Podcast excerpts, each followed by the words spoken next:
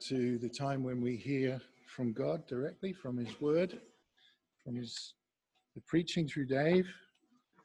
And uh, before we read today's passage, I just want to say every dot and tittle, every small fragment of the Word of God is the Word of God.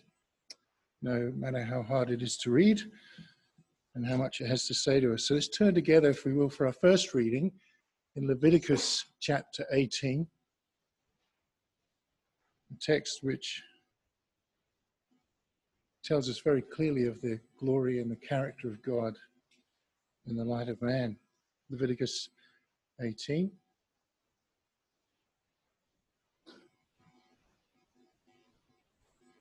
And the Lord spoke to Moses, saying, Speak to the people of Israel and say to them, I am the Lord your God. You shall not do as they do in the land of Egypt where you lived. And you shall not do as they do in the land of Canaan, to which I'm bringing you.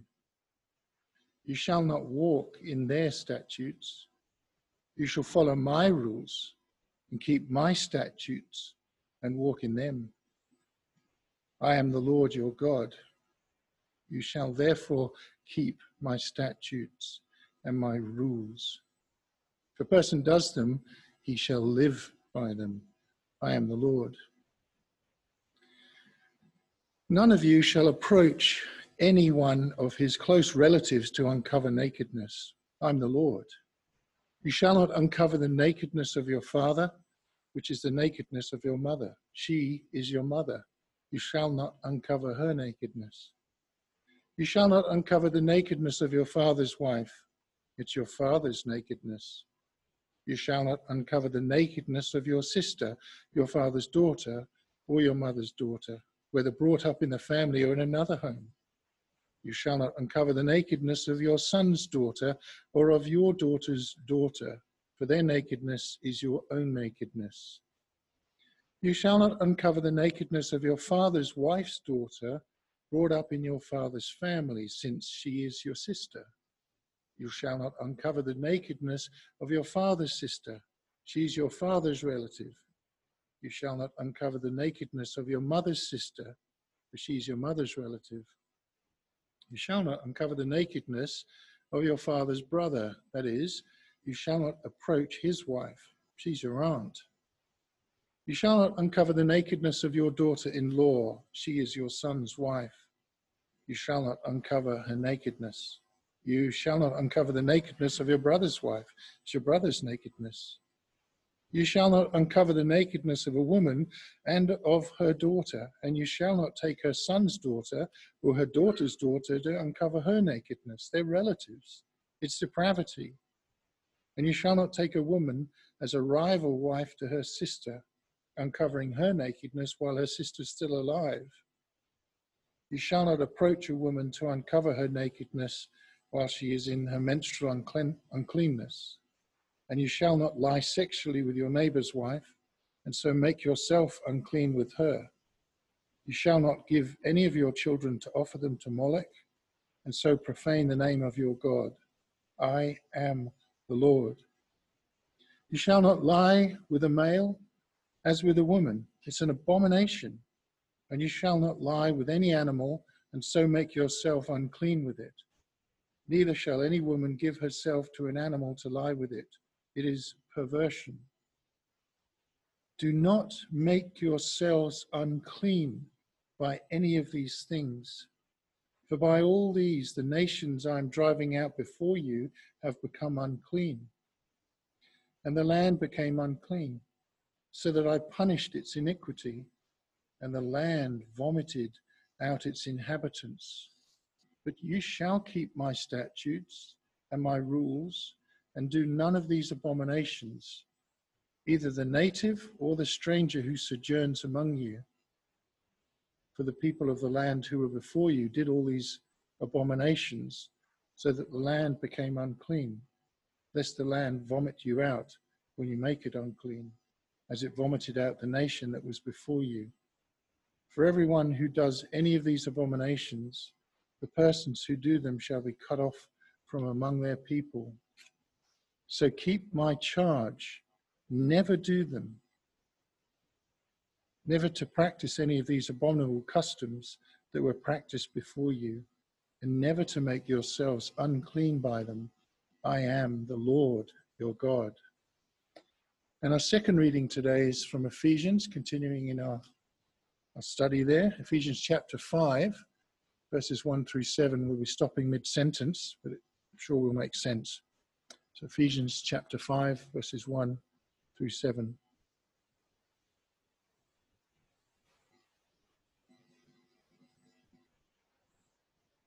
And the Apostle Paul writes, Therefore, be imitators of God as beloved children, and walk in love as Christ loved us and gave himself up for us, a fragrant offering and sacrifice to God.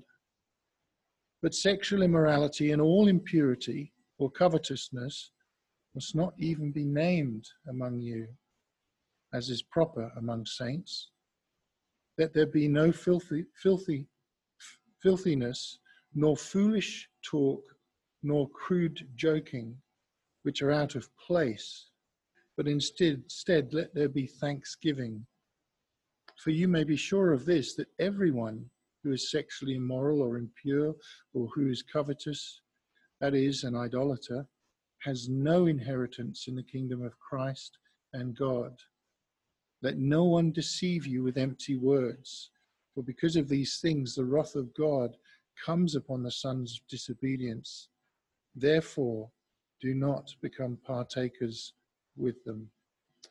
May God add his blessing to the reading and the preaching of his word.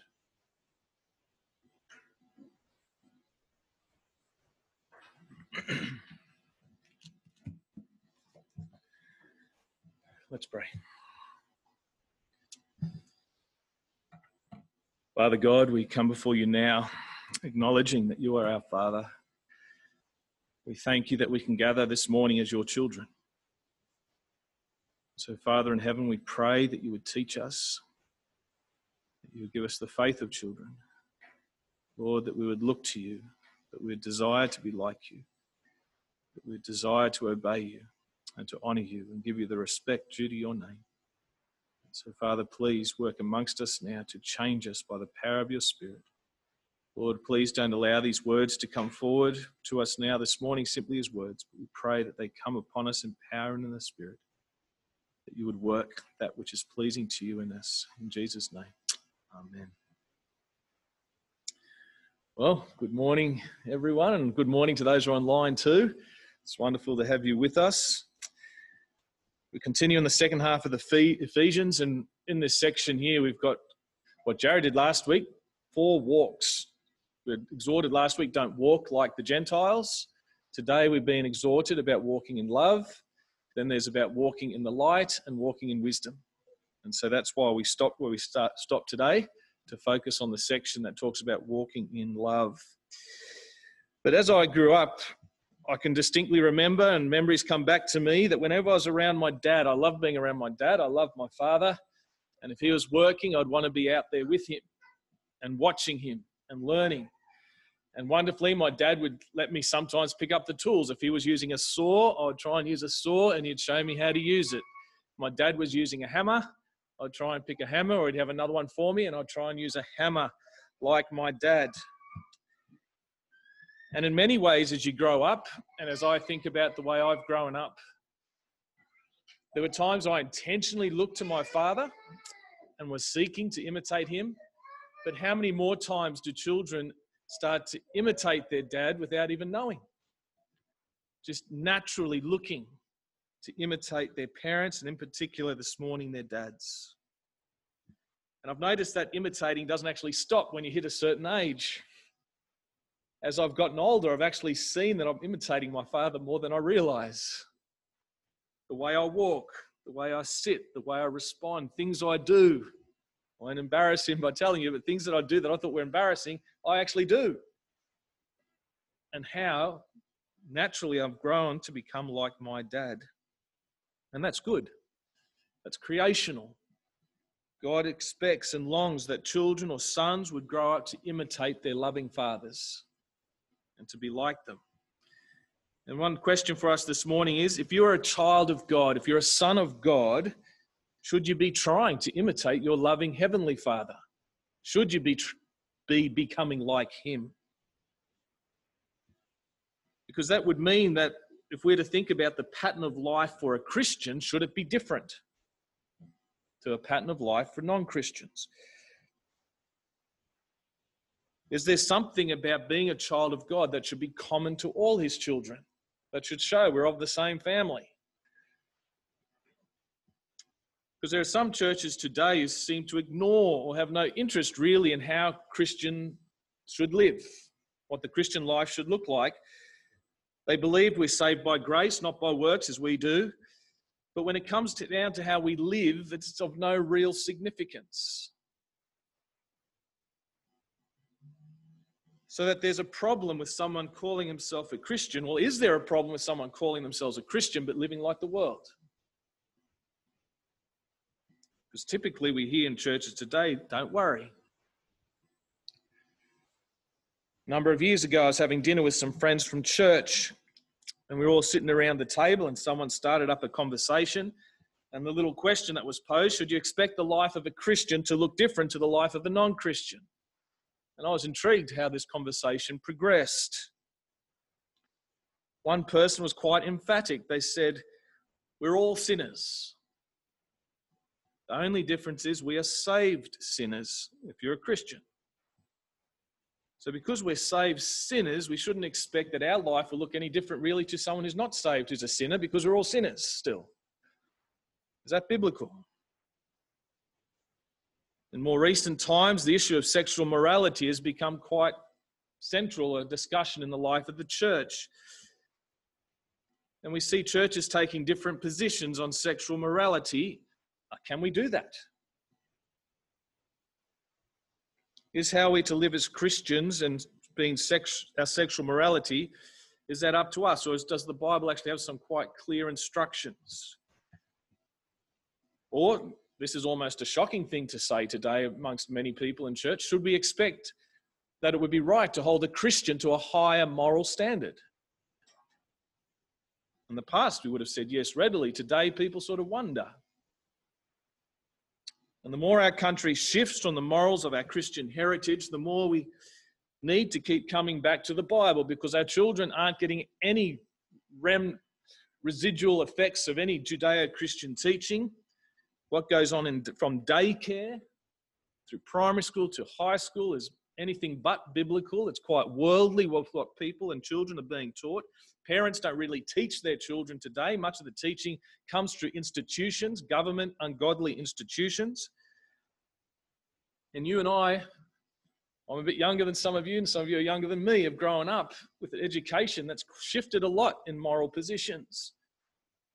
And it's amazing how adamantly young people today are sure they have the right conviction of what is good and if we're not careful, we come and we read snippets of the Bible, then we start filling in all the blanks as to how God must think on other issues. And because we're so sure our way of thinking is right, we think that must be God's way of thinking. And before long, we're shaping God to fit our way of thinking. And then we have people in the church whose understanding of how a Christian should live doesn't quite fit.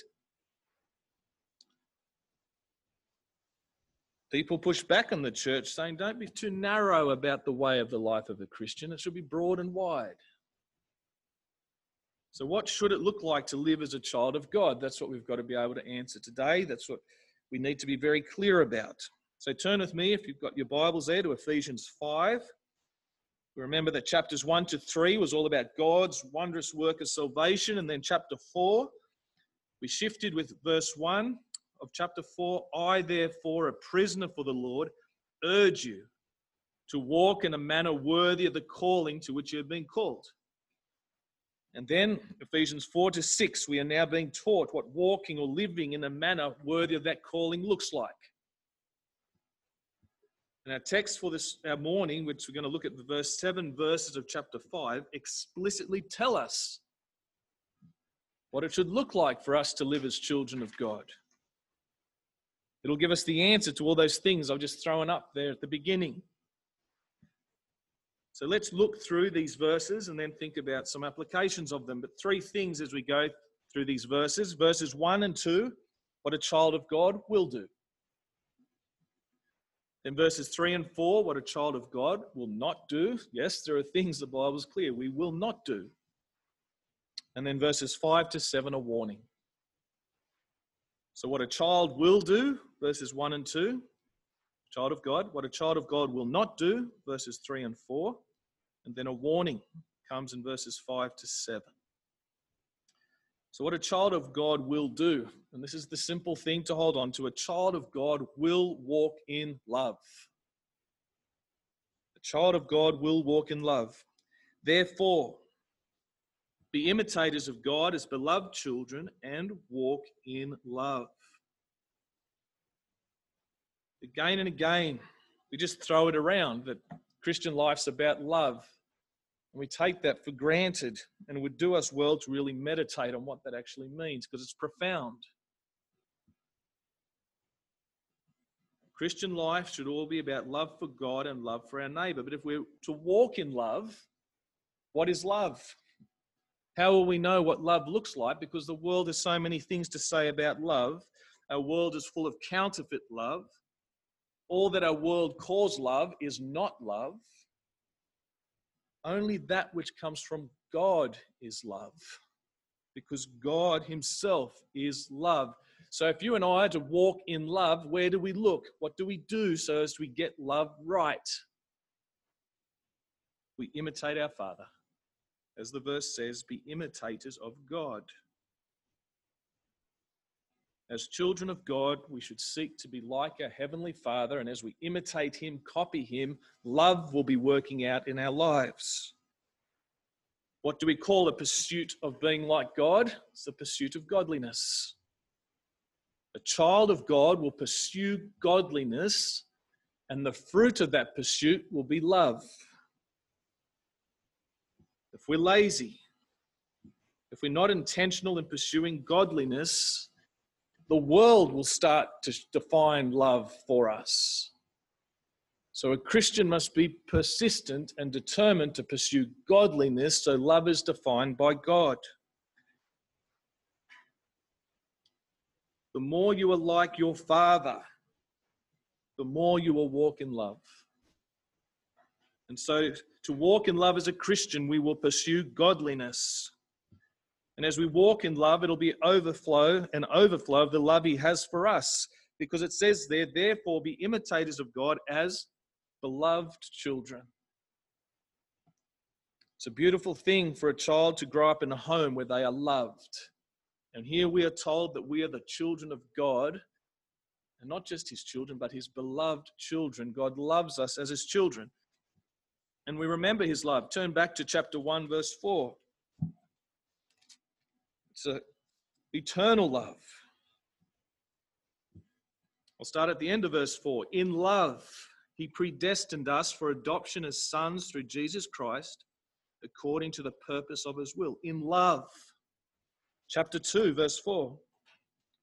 But God, being rich in mercy because of the great love with which he loved us, even when we were dead in our trespasses, made us alive together with Christ. By grace you have been saved. Your salvation is an overflow of God's love for you. A love for you that is from the time before the world began. A love for you that was in the heart of God while you still lived in your sin, while you're still an enemy of God. God's heart was rich in love for you. How great is his love! God is love. Keep reminding yourself God is love. Little phrase was doing the rounds a little while ago love is love. No, love is not this love. God is love. And we need to look to him. To imitate God is to imitate the one who is perfect in love, who has loved you so abundantly.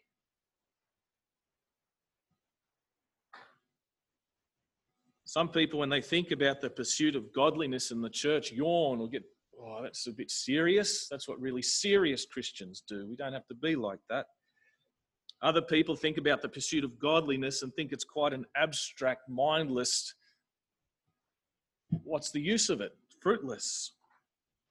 Where in fact, we find here the pursuit of godliness results in something that's very concrete and real, thoughtful and fruitful. It's the works of love.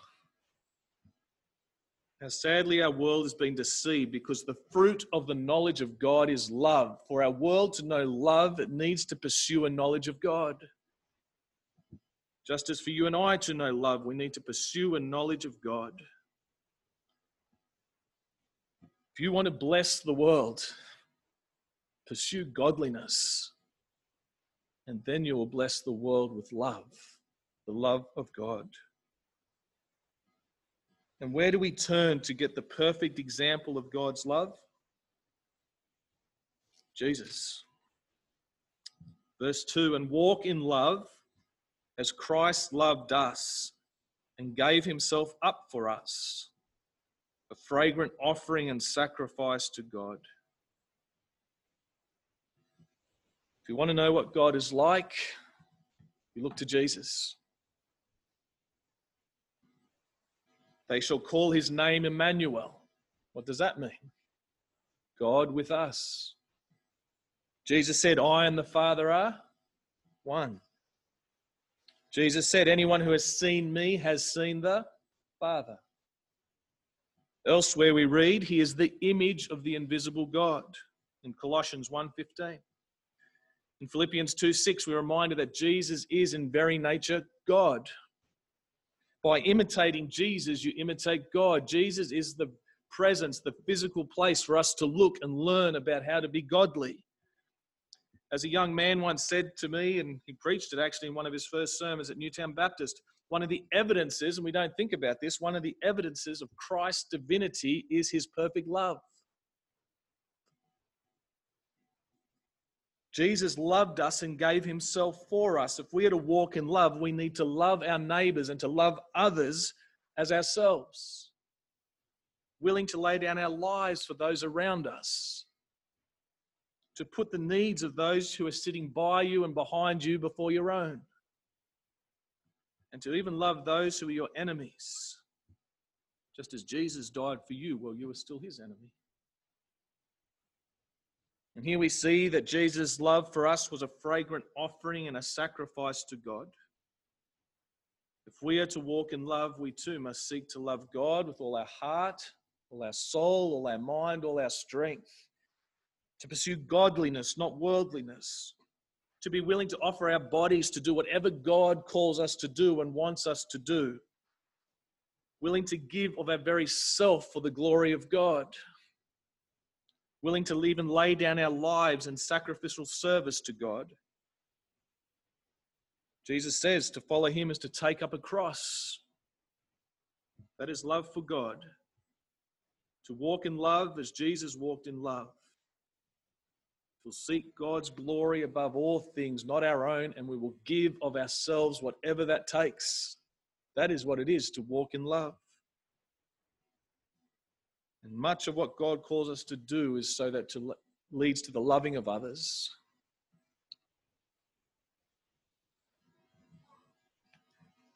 So, as a Christian, we will be men and women who pursue godliness so as to walk in love. That's a given, that's a command.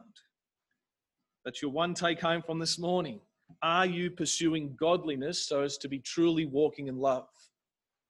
Or are you just saying, as a Christian, I need to walk in love? And what that love is just sort of works itself out in you as to what you think is love. You need to go to God, grow in God, and let God shape your life so that you walk truly in love and keep looking to Jesus as the perfect example. Because then it leads on to our next verses, 3 and 4, where it makes clear what a child of God won't do. And things that a child of God won't do because to do these things is not to walk in love. These things are not loving, however much the world might think they are. Verse 3 But sexual immorality and all impurity or covetousness must not even be named among you, as is proper among saints. Let there be no filthiness, nor foolish talk, nor crude joking, which are out of place, but instead let there be thanksgiving. So, verse 3 first three things that are incompatible with walking in love. Firstly, sexual immorality. The word there in the Greek is porneia. It's a word that encompasses all that is sexually immoral, all sexual practices that are sinful. We heard from Leviticus 18 that outlines a whole lot of sexual practices that are sinful. Today, there are many in the church that are going the way of the world by saying we can just put aside what that says because we know better today. But God is very clear in the Bible as to what sexual purity looks like. And if our sexual standards or morality doesn't match up with God's, it's not love, however much you want to put that label above it, however much you might feel. We need to turn to the Bible to learn what is love. We don't get to impose our moral standards. And placed in the positive, the only place God approves of sexual activity is within marriage. Marriage being the lifelong covenant union of a natural man and a natural woman to each other. Any sexual activity outside of that is sin.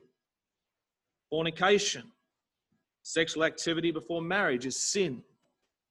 Adultery, sexual activity outside of marriage, is sin. Homosexuality, sexual activity between peoples of the same sex, is sin. A lot of the terms such as fornication, adultery, homosexuality have sort of slipped off our vocabulary. Because if we change language, we can change the way people feel about sin. Our world wants to define sexual immorality as love. Even some churches want to say that sexual immorality, such as homosexual marriage, is love. But God is love. He defines love. Sexual immorality is not of God, therefore, it is not love. As children of God, secondly, if we're going to walk in love, we can't have anything to do with impurity. We want what is good and holy. Impurity encompasses all practices and activities that, in that sense, would make you unclean. God has set us aside to be holy, not to wallow and roll around in the mud of unholiness. We have set apart to be like Him, not to be wrapped up in worldliness. And so we want nothing to do with impure things. Thirdly, as children of God, we aren't to have anything to do with coveting because coveting is not of love. Coveting questions God's love for you. Coveting is not loving for your neighbor. That word there for coveting is the word for greed. It's a desire for more. You're discontent with what you have, or with whatever you've got, you still want more.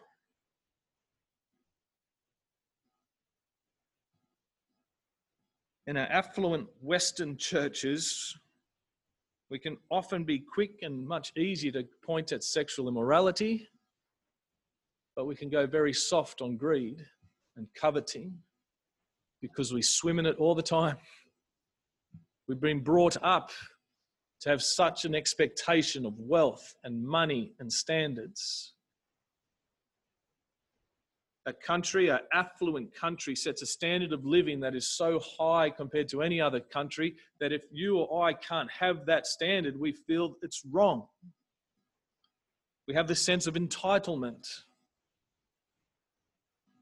Even though where we are already, and even if we didn't have that entitlement, we'd be far richer than others in the world. We must watch that our desire for houses and cars and clothes and hobbies and our, all our other activities are they actually idols? Because that's where we end up. We're told that covetousness, this desire for more in verse 5, is idolatry. Child of God walks in love. God is his first love. God is her first love. Those other things do not take the heart first. Our heart are not captive to greed and the need for more. We have our rest in God and we rest in what He provides. we see in verse 4 that there be no, sorry, at the end of verse 3, must not even be named among you. The NIV words that there mustn't even be a hint of these things. Not even a hint of sexual immorality or impurity or covetousness. This is where we see just how desensitized we've become. How easily and readily we can talk about immoral things and impure things and money and wealth and possessions. There's no sense of feeling uncomfortable about them. There's no sense when we talk about things of sin that we think these are actually things that arouse the wrath of God. We're just indifferent to them. They are things for which Christ had to die on the cross for. And so they're things that we shouldn't just toss around in our conversations freely as if they're nothing. And our speech, no filthiness. That's base or obscene language. No foolish talk. That's godless chatter. Crude joking. That's sexual or coarse joking. Talk like this is no place on the lips of a child of God. Yet it surrounds us. The days where I played lots of team sports, it surrounded you. When you're on a building site, it surrounds you. When you're at school, it surrounds you. As I walk around the school I'm involved in now, I can hear littlies talking like this. It surrounds you. But such speech should not be on those who are the children of God. Instead, if we have lips that walk in love, we have lips of thankfulness which means we declare God's praises. We talk to each other and about the goodness of God and how God's loved us and provided for us and cared for us. So, as a church, when we get together, what do we talk about? Are we reminding each other of how good God is to us? When you talk about God, how you are thankful for God in your life, that ministers to me. Are we helping us focus on God's goodness? And so these things are important. We're commanded to walk in love, one and two. If we're walking in love, we can't be involved in the things of three and four. So then, five to seven, we've got a warning. What do we do when we see, mentioned at the beginning, those who just don't seem bothered about living a godly life, about pursuing godliness? whose way of living is really shaped by the world, even though they claim to be Christians. You need to listen very carefully. Verse 5. For you may be sure of this that everyone who is sexually immoral or impure, or who is covetous, that is, an idolater, has no inheritance in the kingdom of Christ and God. Let no one deceive you with empty words. For because of these things, the wrath of God comes upon the sons of disobedience. Firstly, a warning to those who are living the delusion. If you persist in sexual immorality, if you keep engaging in impure activities, if you don't let go of your idolatrous coveting, those verses just say plainly you have no reason to believe you're a child of God. If those things have you, in fact, they are evidences that chapters 1 to 3 of Ephesians haven't applied to you yet. It says plainly, you can be sure of this. If you're being sexually immoral, impure, covetous, you have no inheritance in the kingdom of God. Now, I can feel tempted, and we can feel tempted to quickly try and reassure people, but those words are blunt. They're there to unsettle those who need to be unsettled. Don't be reassured when people in the church say, Don't, don't worry. Keep living those things. It's just about grace, not by works. Sure, it'd be better if you weren't really being sexually immoral, but ultimately it doesn't matter. That's not biblical. That's dangerous. It's false teaching. They are empty words because you're giving people a false hope. The fruit of your life shows if you have new life. Persistent bad fruit shows the tree is dead. If these words convict you, run to the cross, repent. That's what we are called to do. Because without repentance, without the cross of Jesus, those who live in this, we are told, await the wrath of God. It doesn't matter if you're on the bus, so to speak, if you're sitting in the pew. You need to repent, you need Christ, and you need to be born again. And so, a warning to those who do the deluding. Those who say to people, it's okay to persist in sin, woe to you. You're no different to when Jesus called those the blind leading the blind. Because you're reassuring those who are perishing. You're telling people whose house is burning down everything's okay. Your theology is false. And you must be careful if your theological system is shutting down a part of Scripture where it's nullifying the Word of God. There's something wrong with your system. There's nothing, you're not getting the Bible wrong here. Because it's the grace of God that teaches us to actually say no to ungodliness. And so, for us as a church, then, what do you do when someone persists in sin? Be it sexual immorality or lust and impurity and coveting. We've read back in chapter 4, you see in verses 2 and 3 of chapter 4. With all humility and gentleness, with patience, bear with one another in love. Be eager to maintain the unity of the Spirit in the bond of peace. Do we jump to chapter 4 there and say, well, just look over that sexual immorality? Unity is the most important thing. But chapter 5, verse 7, what does it say? Therefore, do not be partners with them. For at one time you were darkness, but now you're in the light. So, chapter 5 is making it quite clear. Unity in the church is never, never ignores or hides sin.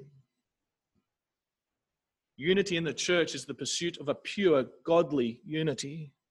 Where someone persists in sin, they must not be lulled into thinking everything's okay. Rather, the church shakes them up, saying, We can't partner with you, wake up.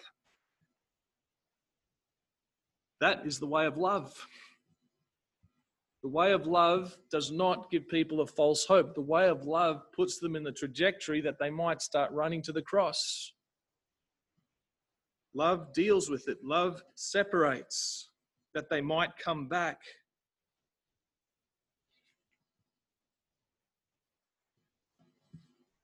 And so, someone who will not walk in love must not be thought that they are walking in love if they are not. So, a few things to focus on. How do we grow in our love? Walking in love. We've seen here, and the little phrase came back from Jared's message last week in 420 learn Jesus. Do you know Jesus more today than you did last time, this, this time last year? Do you know Jesus more today than you did when you finished Sunday school?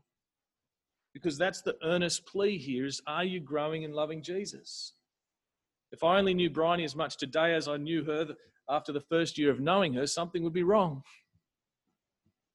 Those we love, we get to know. Those whom we spend time with and lots of time with, we naturally learn them. Learn Jesus, read your Bible, ask Jesus to help you become like him. Because if our knowledge of Jesus is lacking, our love will be lacking. And so I pray, and I pray you pray, Lord, help me know Jesus. Help me learn Jesus. Help me see Jesus in the Word. Secondly, our entertainment. And I'll use myself as an example here. The Bible says to have nothing to do with sexual immorality, impurity, greed, and unwholesome speech the very things that make our magazines, our television shows, and our movies sell. People are almost yawning if there's a movie that has no unwholesome speech, no sexual immorality in it. It's just a bit ho hum. That pleases the flesh. It goes into the movies. How desensitized we have become. just comfortable to watch things full of sex, full of unwholesome speech, full of all kinds of impurity, and it's as if we're completely unmoved. We sit down in front of the TV or the theatre and we just, it's as if it's not there. We just switch off. But though you are unmoved, know that you are not being unaffected. Your heart is being hardened. The reason you're unaffected is because calluses are forming on your heart. The spirit is being grieved. You're shutting down his convictions and you're teaching yourself to do it. Number of years ago, God really convicted me about what I was watching, and I committed, okay, I'm not going to watch any more movies that are MA. then a little while later, I got uncomfortable with things that were even M movies, and I was avoiding movies that just even had the M rating. And now, even I'm watching some PG things, or I think I'm starting to feel things that I didn't feel before. Our movies today even list what's going to be in them. It says crude, crude speech, coarse joking, sexual. It's all there to know. Sort of the thing that actually grips a lot of people, gets them in. We see what we are walking into, we see what is filling the entertainment. We go into the movie expecting these things. Found on the site called IMDb.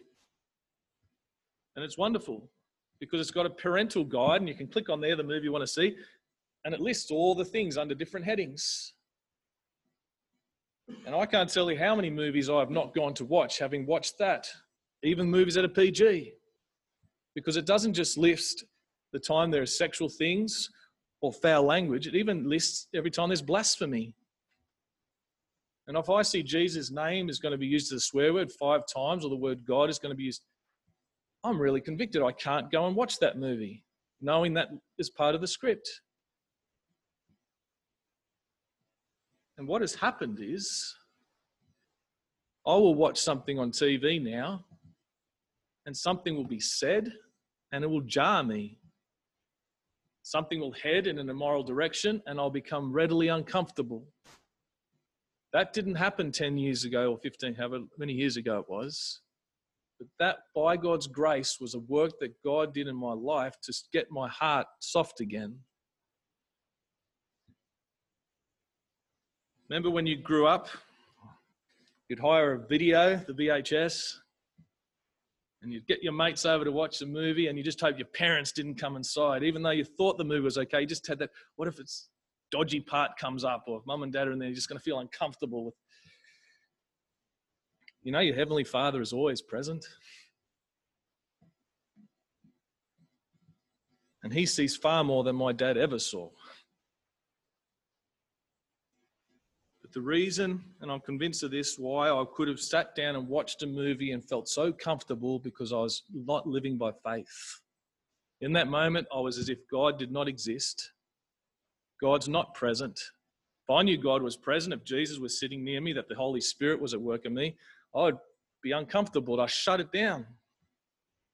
That is not living by faith. This is not legalism, this is love for God wanting to honor him. And God says here, not even a hint, we shouldn't even allow these things to creep in. I pray God convicts you with what you watch and what you entertains you. And that you never again disbelieve that God is present or that the Holy Spirit is inside you. That you never again actively ignore Him. Because it will affect you, it will affect your walk in love. Finally, denial in the church of verses 5 to 7. It's rife. Number of churches I've been in, sexual immorality has abounded in the church, often among the young people, but not only among the young people. We've heard how verse 5 to 7 read, but this is literally how it is taught in practice. For of this you can be sure, though you are sexually immoral or impure or covetous, you do have an inheritance in the kingdom of Christ and God. Be sure of this. These are not empty words. God's wrath won't come upon you, even though you keep living as a son of disobedience. It's okay. You can keep living in darkness. That's effectively how those words of those verses are taught and played out in the life of many churches. But it's impossible to read it like that. We must never allow us to be taught like that or become indifferent to the sexual immorality or the greed or the love of money that might surround us in church. Because God is plain those who live like that have no inheritance in the kingdom of God. Dealing with sin in the church is difficult. No one wants to do it. Sexual sin is very difficult. It's all very so called private. And so, practically, it's as if those verses aren't there or if they've been reworded. We mustn't do that. It's unbiblical, it's not love. And so, if you are someone, you know your heart, is there sexual immorality persisting in your life? Is there a love of money, greed? Is there unwholesome talk? We're very good at learning how to talk in different settings. We have our Christian talk, we have our talk when we're at home with mum and dad, and then we have our talk when we're with our mates. Ask Jesus to show you. Even pray, Lord, I think my heart has become hard to all this. I'm not seeing. Give me sensitivities to see because I want to walk in love. I want to be like my dad in heaven. I want to honor him. And so the wonderful thing is, as we as a church, if we imitate God, we become a household that is full of love. What a beautiful thing. Every parent wants their child to grow up to be a good man or a good woman. And in God's household, He is growing us up to be men and women of love as we draw near to Him, as we learn Him. What a beautiful thing. So let's pray that God would make us beautiful, beautiful like Jesus, that we would imitate our Father and we would love one another. And as we do that, that's the fruit that will give you assurance and confidence that God is alive in you, alive in us, and that we have an inheritance. And so, should a child of God walk differently in this world? Yes, definitely. Should we have a higher moral standard of a Christian? Yes, definitely. A Christian should be godlike, not worldlike. So, by God's grace, let's pray that we will imitate God, who has loved us so much, and we'll walk in love as Jesus did. I'll pray. Father, Change us. Lord, we have so many blind spots. Lord, even we have so many habits of sin that our hearts have become calloused, our consciences have been seared. Have mercy upon us, Father. May your spirit break through the hardness. May your spirit really give us a conscience again. Lord, that we'd flee wickedness, we'd flee all that is not of love. And Lord, that our taste our desire, our longing would be for the beauty of godliness and love. So, Father, help us to love each other enough to spur each other on in this. Help us to love you that we can know how to love each other. So, Father, that we might live lives worthy of our calling. In Jesus' name, amen.